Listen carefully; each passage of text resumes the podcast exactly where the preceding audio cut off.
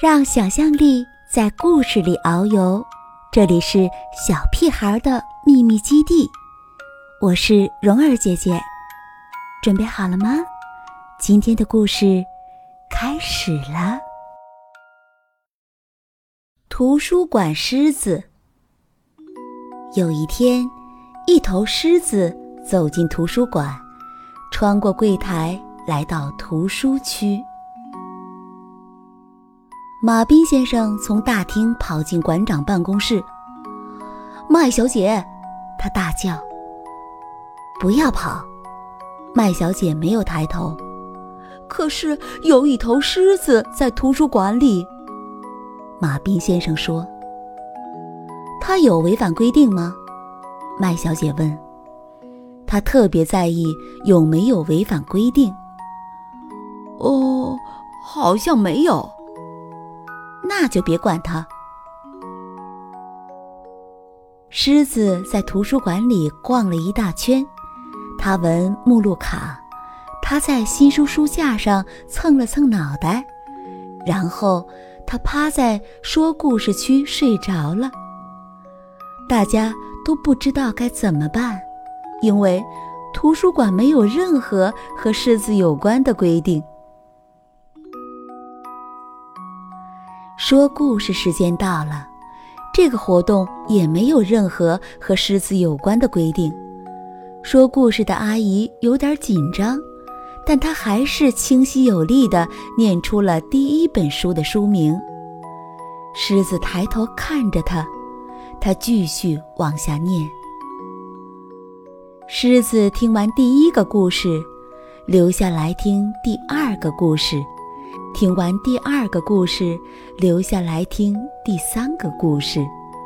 他还想再听一个故事，可是小朋友们一个个离开了。说故事时间结束了，一个小女孩告诉狮子：“该走了。”狮子看看小朋友，看看说故事的阿姨，看看合起来的书。开始大吼：“是谁？”麦小姐从办公室大步走出来。“是那头狮子。”马彬先生说。麦小姐走向狮子。“如果你不保持安静，就得离开。”她坚定地说，“这是规定。”狮子继续吼。听得出来，她很伤心。小女孩用力拉麦小姐的裙子，问：“如果她保证安静，明天可以回来听故事吗？”狮子不吼了，它看着麦小姐，麦小姐也看着它。可以，一只安静守规矩的狮子。明天当然可以回来听故事。耶！孩子们欢呼。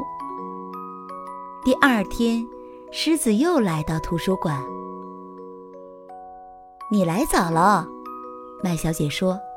三点才开始讲故事。狮子不肯走。好吧，麦小姐说。我派些工作给你。她请狮子。用尾巴拂去百科全书上的灰尘，直到说故事活动开始。隔天，狮子又早到了。这次麦小姐请他帮忙舔所有借书逾期通知的信封。后来，不用别人交代，狮子会主动做事情。他拂去百科全书上的灰尘，舔信封。让小朋友站在他背上拿最上层的书，然后他趴在说故事区的角落等着听故事。起初，图书馆里的人看到狮子会紧张，但没过多久，他们就习惯了旁边有一头狮子走来走去。狮子在图书馆适应得很好，它走路很小声。尽管他的脚很大，听故事时孩子们把它当成舒服的靠垫。它在图书馆里再也不吼叫了。大家都说，这头狮子真好。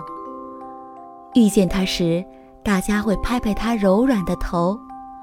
要是没有它，真不知道该怎么办。马彬先生听到这句话，皱起眉头。他觉得，狮子还没来的时候，他们也过得很好，根本就不需要什么狮子。他认为狮子不懂规矩，图书馆里不该有狮子。